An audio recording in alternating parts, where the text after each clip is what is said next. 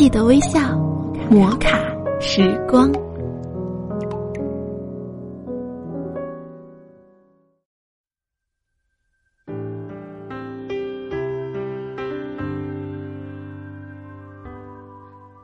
嗨，各位亲爱的听众朋友，大家好，欢迎收听摩卡时光，我是玉芳。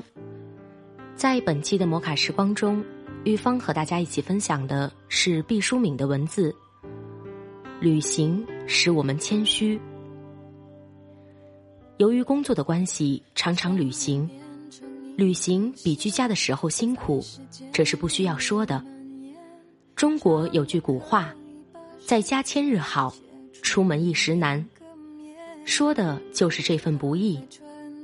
但时间长了，待在家里，筋骨锈了，就会生出一份隐隐的焦灼，迫不及待的想到外面走走去。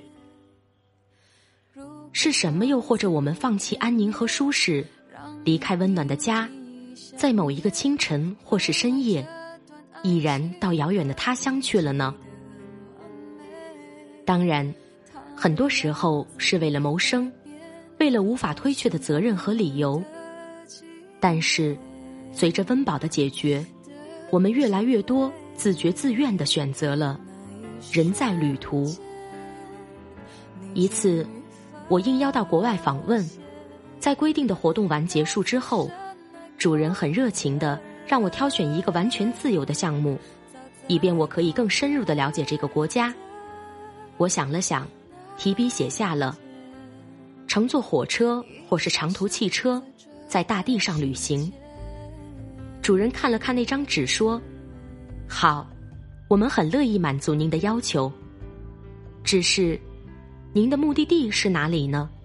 您究竟要去哪里呢？”我说：“没有目的地，不到哪里去。坐着车，在土地上行走，就是目的。”就是一切了。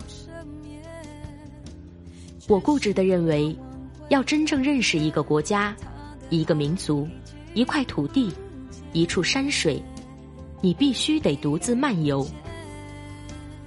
旅行使我们谦虚，飞驰的速度、变幻的风景、奇异的遭遇、平逢的客人，这一切旅途中可能发生的事件，强烈的超出了我们已知的范畴。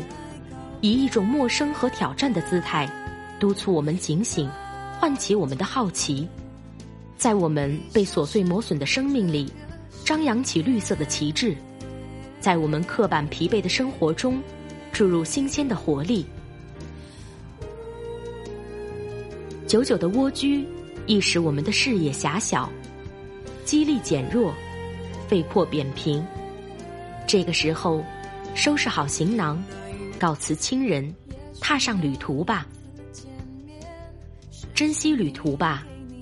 火车上那些不眠的夜晚，凭窗而立，看铁轨旁一盏盏路灯，闪着紫蓝色的光芒。顺乎而逝，许多记忆幽灵般的复活了。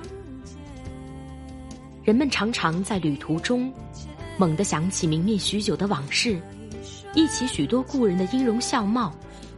好像旅行是一种溶剂，融化了尘封的盖子，如烟的温情就升腾出来了。